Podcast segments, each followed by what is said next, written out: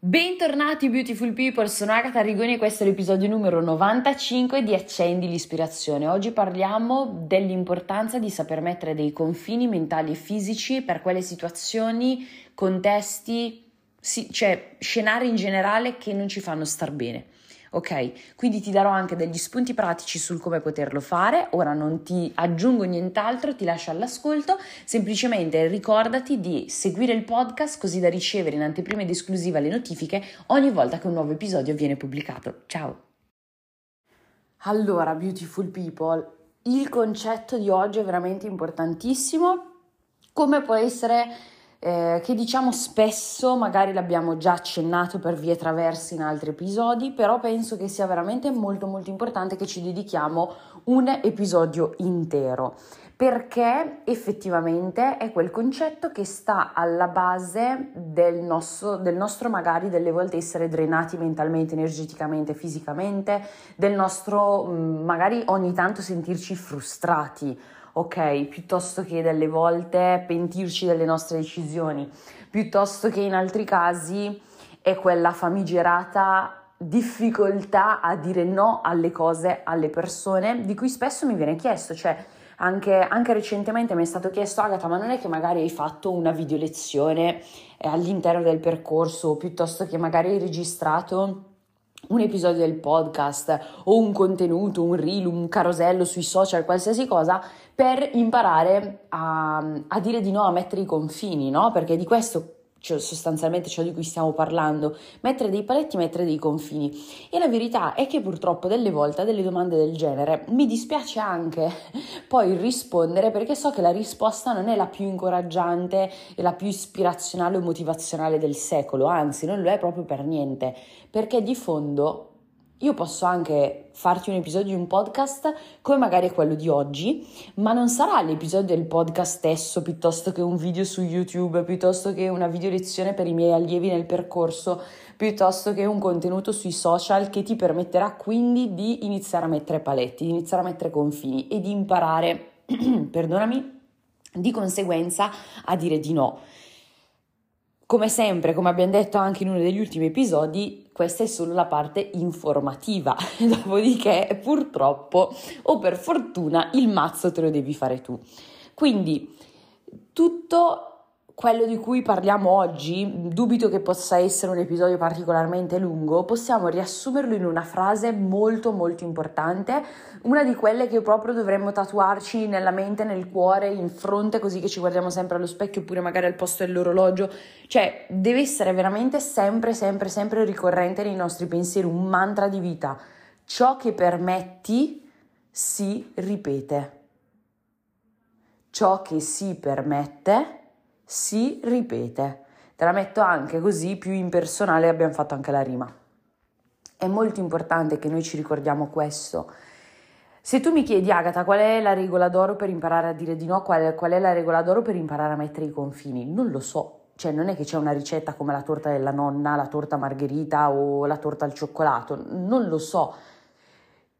quale possa essere la formula matematico-scientifica che ti permette di fare questo. Quello che ti posso dire è che a mio avviso, se proprio dobbiamo parlare in termini di ricetta, per imparare a dire di no, imparare a smettere di permettere certe cose, certi superamenti di confini, certi,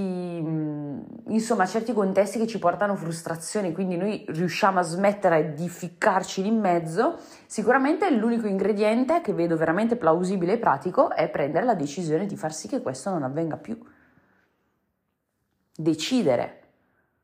cioè, spesso e volentieri, no? Ho sentito, e questo in realtà è, è un al- sarebbe un altro discorso molto importante, o forse No, forse c'è un episodio tra i primissimi che avevo fatto che parla dell'importanza della decisione. Penso proprio di sì, perché era una trasposizione da un webinar gratuito che avevo fatto e ne avevo estratto l'audio per metterlo appunto qua tra gli episodi. Quindi se vai indietro, indietro, indietro, magari non l'hai ancora ascoltato, dovresti trovarlo.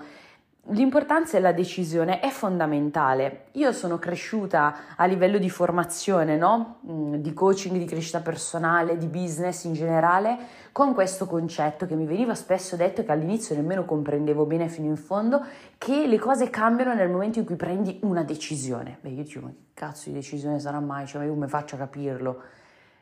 Anche qua non c'è l'ingrediente, cioè non c'è una ricetta che ti dice guarda, se tu fai X, Y e Z, guardi l'allineamento astrale, allora lì capirai quel giorno che è il giorno giusto per prendere la decisione, che quel momento è stato proprio quello il momento in cui hai preso la decisione. No,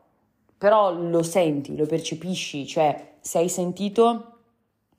il mio podcast eh, di un paio di settimane fa, due o tre settimane fa, insomma, se vai indietro di 6 o 7 episodi, quello che parla appunto delle, che il nostro potenziale ci salva la vita e quindi dei disastri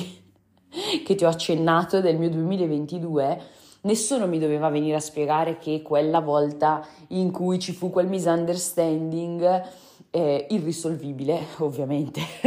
ma perché così doveva andare, perché io dovevo capire certe cose importanti eh, con la macchina di quella notte in lacrime, eccetera, eccetera.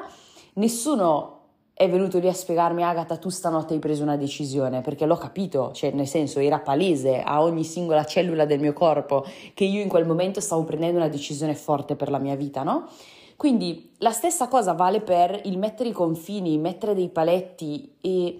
e capire, e se tu fai un check, lo capisci anche quali, vol- cioè, quali sono state le volte in cui sei stato fedele a te stesso, a te stessa e non hai permesso a niente nessuno di valicare i tuoi confini? E quali sono state invece le volte in cui magari sei stato un pochino o sei stata un pochino più accondiscendente contro magari le tue reali, vere, autentiche volontà e hai permesso che questi confini venissero valicati o tu stesso, tu stessa li hai valicati in primis. Perché? Perché quando qualcuno valica i nostri confini e per valicare i nostri confini vuol dire che magari accettiamo qualcosa che va contro i nostri valori, accettiamo una mancanza di rispetto, piuttosto che diciamo di sì quando in realtà vorremmo dire di no, oppure eh, quando ti rendi conto che stai facendo una cosa ti ritrovi in una situazione controvoglia, magari non, non percepisci nemmeno questo essere controvoglia, percepisci semplicemente il fatto che ti chiedi ma io che cazzo ci faccio qua, ma cosa sto facendo? Ok, non c'è proprio un senso in quello che stai facendo nel posto in cui ti trovi, perché appunto magari non sono le situazioni, i contesti, le persone che ti appartengono per davvero, no? Quindi quando, quando effettivamente non, non, proviamo gioia, allegria, serenità, ma ci sentiamo frustrati cioè, eh, ti senti proprio che non sei allineato, allineata a te stesso, a te stessa, ecco che allora lì c'è lì è proprio quel confine che va aggiustato, bisogna alzare la barricata, bisogna, non lo so, chiudere le trincee, qualsiasi cosa, mettere un fossato con dei coccodrilli, la scena che ti possa piacere di più a livello cinematografico, crealo.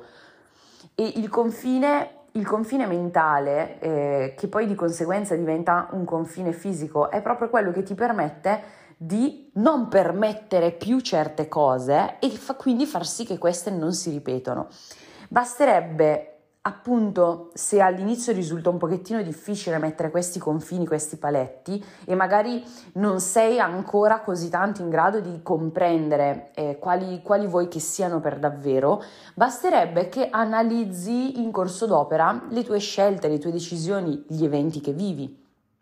e proprio chiederti, ok, questa cosa mi sta effettivamente dando gioia, mi sta facendo sentire appagato, appagata, mi sento bene con me stesso, con me stessa mentre faccio questa cosa, mentre sto con queste persone, sento che mi sto ricaricando di energia, oppure è tutto l'opposto, oppure mi sento appunto in frustrazione, non allineato, non allineata a me piuttosto che mh, appunto quella sensazione un po' di fare le cose contro voglia, un po' forzate, quella vocina che ti dice ma in realtà avresti voluto dire di no, invece hai detto di sì, così come il contrario, in realtà caspita avresti potuto dire di sì, invece hai detto di no. Perché, ok? Basta analizzare anche solo lo scenario in corso d'opera e annotarcelo annotartelo fisicamente, annotartelo mentalmente, quello che preferisci, però già fare un'analisi di questo senso ti permette di comprendere quali sono i confini importanti che mancano nella tua vita o che semplicemente vanno rafforzati. E la, ovviamente uno degli aspetti clou è proprio il fatto di, che spesso si tratta di persone magari vicine a noi, persone che magari non ci scegliamo perché delle volte succede con i nostri genitori, con dei nostri parenti, con eh, magari, non lo so, la famiglia del partner, non, non ho la più pallida idea, o, o peraltro magari anche certe amicizie che poi nel tempo scopri che diventano un pochettino tossiche per l'evoluzione che tu hai e per l'evoluzione che hanno le persone che magari tu hai scelto per la tua vita dieci anni fa, ok? E quindi la domanda del momento è, ma Agata, come si fa con le persone veramente tanto vicine a noi? La stessa cosa. Anche se è un pochino più difficile e un pochino più amara e un pochino più che ti senti uno stronzo, una stronza, ma non è che sei uno stronzo, una stronza, perché è sempre poi il modo anche, no? In cui facciamo le cose. Quindi come si fa a mettere un confine mm, tra noi e le persone che magari sono veramente vicine a noi, che però ci drenano, eh, ci scaricano di energia, cose del genere. Bisogna semplicemente, prima di tutto, individuarle, questo è ovvio, logico. Secondariamente è molto importante che una volta che le abbiamo individuate, ehm, le prendiamo un po' con il contagocce. Poi eh, magari mi puoi dire Agata, però io ho un contatto proprio, cioè magari che ne so, vivi con i tuoi genitori e una persona che ti drena molto energia è uno dei tuoi genitori, facciamo finta, no? L'esempio che mi viene, mi viene così su due piedi che potrebbe essere un attimino più complesso. Allora, in quel caso e ci sono passata, ma non perché ho avuto dei periodi con dei brutti rapporti con i miei genitori, ho sempre avuto dei bellissimi rapporti con, ehm, con tutti i membri della mia famiglia stretta, però semplicemente in un periodo iniziale post laurea dove io ho iniziato a intraprendere percorsi che magari per loro, no, che sono di una generazione prima di me, erano poco concepibili, chiaramente ci, ci sono stati un po' di misunderstanding, diciamo, no? E quindi per me era molto drenante quando magari mia madre eh, iniziava con i suoi discorsi, ma perché non ti prendi un lavoro normale, ma perché non fai come fanno tutti gli altri, ma perché sti cazzi, sti mi, ecco. E chiaramente per me non era potenziante, per me era molto frustrante perché comunque ho sempre avuto appunto dei bellissimi rapporti di condivisione con i miei genitori e quindi mi faceva soffrire il fatto di non poter condividere in modo autentico e genuino quello che stavo facendo, quello che io riuscivo a vedere per il mio futuro e che magari invece loro non, non riuscivano a cogliere, no? Però appunto ero consapevole prima di tutto che era una questione di tempo, ok? E che appunto non è che potessi dar, fargliene una colpa per il fatto di aver vissuto ed essere cresciuti in periodi storici che sono per certi versi ad anni luce di distanza l'uno dall'altro. Quindi quando iniziava magari con, con questa tiritera un pochettino depotenziante, è brutto da dire, però per salvaguardare il mio ambiente mentale che stavo costruendo con, con molta cura, con molta, molto senso di protezione materno proprio verso, verso il mio ambiente interiore, il paletto mentale è anche semplicemente mi faccio entrare le cose da una parte e me le faccio uscire dall'altra e cerco di non darci peso, di non rimuginarci sopra, di non farle echeggiare dentro di me che, come quella voce no, che poi viene e mi tortura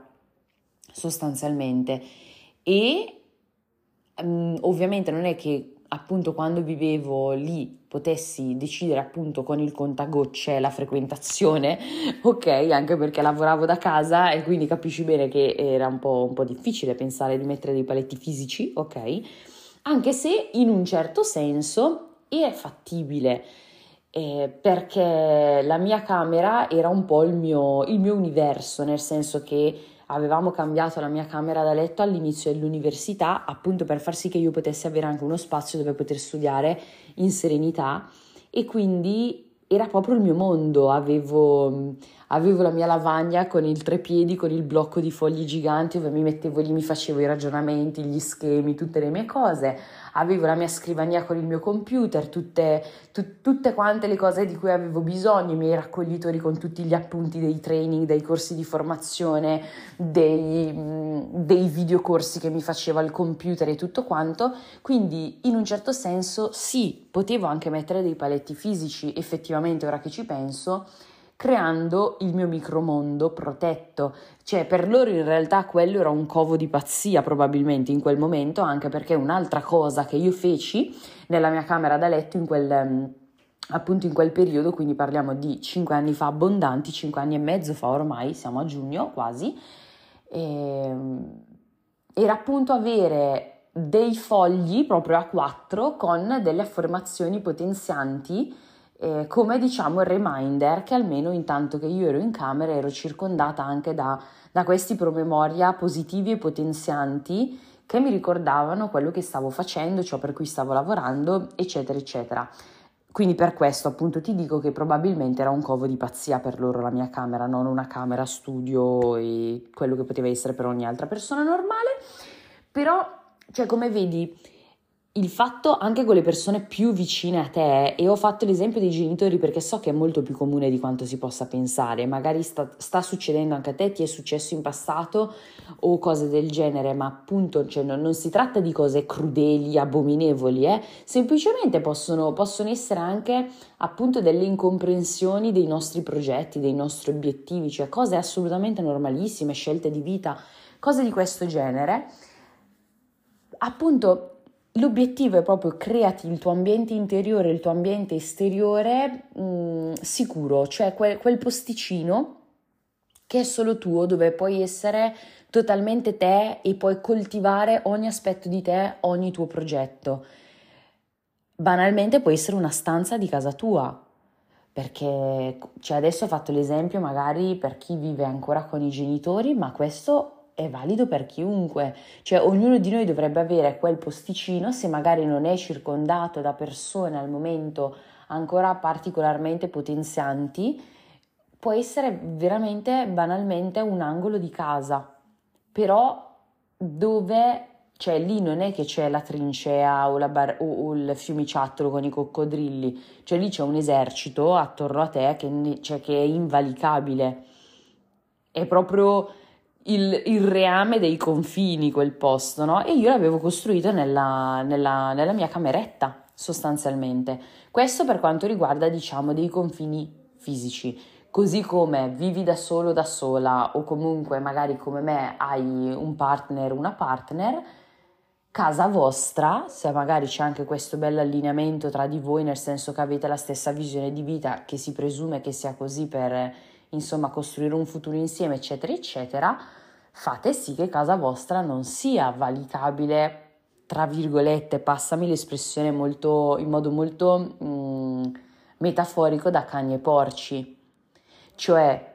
eh, non so se magari ci hai mai riflettuto meno, sempre per una questione di confini più fisici, perché so che quando si tratta di mettere dei confini mentali è un attimino più difficile, quindi ti faccio degli esempi sul fisico così che poi tu li puoi trasporre anche dal punto di vista mentale. Intanto l'episodio che doveva essere cortissimo l'abbiamo reso un po' più approfondito ma ci piace così. Per esempio in casa mia, mia e di Massi, che adesso sono case perché cambiamo ogni, ogni tot mesi, non ci entra chiunque, non ospito chiunque cioè, va bene, vengono delle persone a trovarmi e tendenzialmente i miei amici, quelli appunto stretti stretti che vengono a trovarmi, chiaramente sono ospiti da noi perché cerchiamo di avere sempre una casa con una, con una stanza per gli ospiti perché chiaramente ci rende le persone più felici del mondo poter ospitare, eh, poter ospitare le persone che amiamo. Però non faccio entrare in questa maniera chiunque, cioè non faccio entrare in questa maniera un conoscente o una conoscente, ci becchiamo fuori casa mia il mio ambiente protetto con la mia energia pulita, cioè mi impegno per far sì che sia un ambiente per me costruttivo e potenziante, non faccio entrare cani e porci. Che cani e porci può essere anche la conoscenza più buona del mondo che faccio, però prima, però prima di farti entrare in casa mia in un certo modo, cioè proprio accoglierti nella mia vita, cioè, non, non, dico che deve passare una selezione perché poi sembra di fare gli altezzosi o cose del genere, ma assolutamente non si tratta di narcisismo, essere altezzosi, superiori. No, assolutamente no. Anche perché se mi conosci sai, cioè se hai avuto modo di conoscermi in modo più profondo, mh, mm, cioè sai perfettamente che non fa parte della mia indole, del mio carattere è semplicemente un dire casa mia è un luogo sicuro, un luogo protetto, mm, dove c'è la mia intimità, dove ci sono i miei progetti, le mie idee, il mio tutto, ho chiaramente cura di ciò che io coltivo per me, per la mia vita e non permetto a chiunque di entrarci a contatto. Quindi questo più da un punto di vista fisico, ma la stessa cosa vale da un punto di vista mentale, che poi mentale e fisico se, si associano ovviamente, cioè frequentazioni di persone in generale. Prendere una persona col contagocce vuol dire che se è un rapporto che, tra virgolette, per forza di cose devo tenere vivo per X ragioni, possono essere lavorative o prettamente intime, familiari, personali, tengo vivo il rapporto per il quieto vivere come umanamente, diciamo, alla, a, alla base, ok, va fatto, quindi ti sento ogni tanto, ti frequento ogni tanto, ma sicuramente non faccio di te eh, la priorità della mia vita o la frequentazione numero uno al mondo, anzi, cioè non abbiamo paura di metterli questi confini, perché poi le persone penso che abbiano anche paura a mettere questi confini per il terrore di rimanere da soli. Mm, no, Assolutamente no. Ma è solo facendo così che ti dai l'opportunità di trovare le vere persone perfette per te, i veri contesti perfetti per te, tutto ciò che è veramente, veramente allineato a te. È un po' come quando nel business, soprattutto nei social media, ti dicono devi verticalizzarti, devi trovare il tuo target, no? Eh, si parla in questi termini e quindi devi trovare, cioè proprio le persone giuste alle quali tu ti vuoi rivolgere. E non è che poi non parli a nessuno, parli alle persone giuste. La stessa cosa vale per noi nelle nostre aree della vita, quindi non temiamo di mettere questi confini, non temiamo di dire di no per paura della solitudine, per paura di essere stronzi, per paura di chissà che. Poi sicuramente, come diciamo spesso, ci sono implicate delle ragioni emotive, dei loop emotivi e lì allora bisogna lavorare sulla sfera emotiva andando a scioglierli, perché chiaramente sono cose più irrazionali. Però dal punto di vista logico e razionale, non temere di dire di no, non temere di mettere dei confini, è importantissimo che tu lo faccia e se ti risulta difficile, come dicevamo prima per ricapitolare, annotati semplicemente semplicemente quelle occasioni in cui proprio dici questa cosa qua non deve mai più risuccedere e tienitelo bene a mente e forzati. All'inizio è un po' una forzatura a dire di no. L'importante è saperlo comunicare di cuore, soprattutto magari non lo so, hai bisogno di un giorno per te e quindi non ti va di vedere il miglior amico o la migliore amica. Non dovremmo farci problemi con le persone più intime a noi hai bisogno di un giorno per te e eh, però ti dispiace per tuo marito, tua moglie, compagno, compagna, partner, eccetera, basta comunicarlo di cuore. La verità è sempre abbastanza, come piace dire a me. Quindi basta saper comunicare le cose di cuore. Guarda, cioè io ti voglio bene, ti amo, ti adoro, tutto quello che vuoi, però oggi ho bisogno di amare me stesso, me stessa. Oggi ho bisogno di stare con me. Guarda, ci sono altre persone e io con quelle persone lì non ci sto tanto bene, preferisco che vai tu da solo, vai tu da sola, cioè basta comunicare con gentilezza, con sincerità, con empatia e nessuno potrà mai dirti nulla. Ok, questa è la cosa importante. Quindi ricordati che ciò che permetti si ripete e se non vuoi che si, non, se non vuoi che si ripeta più, devi iniziare a prendere la decisione tu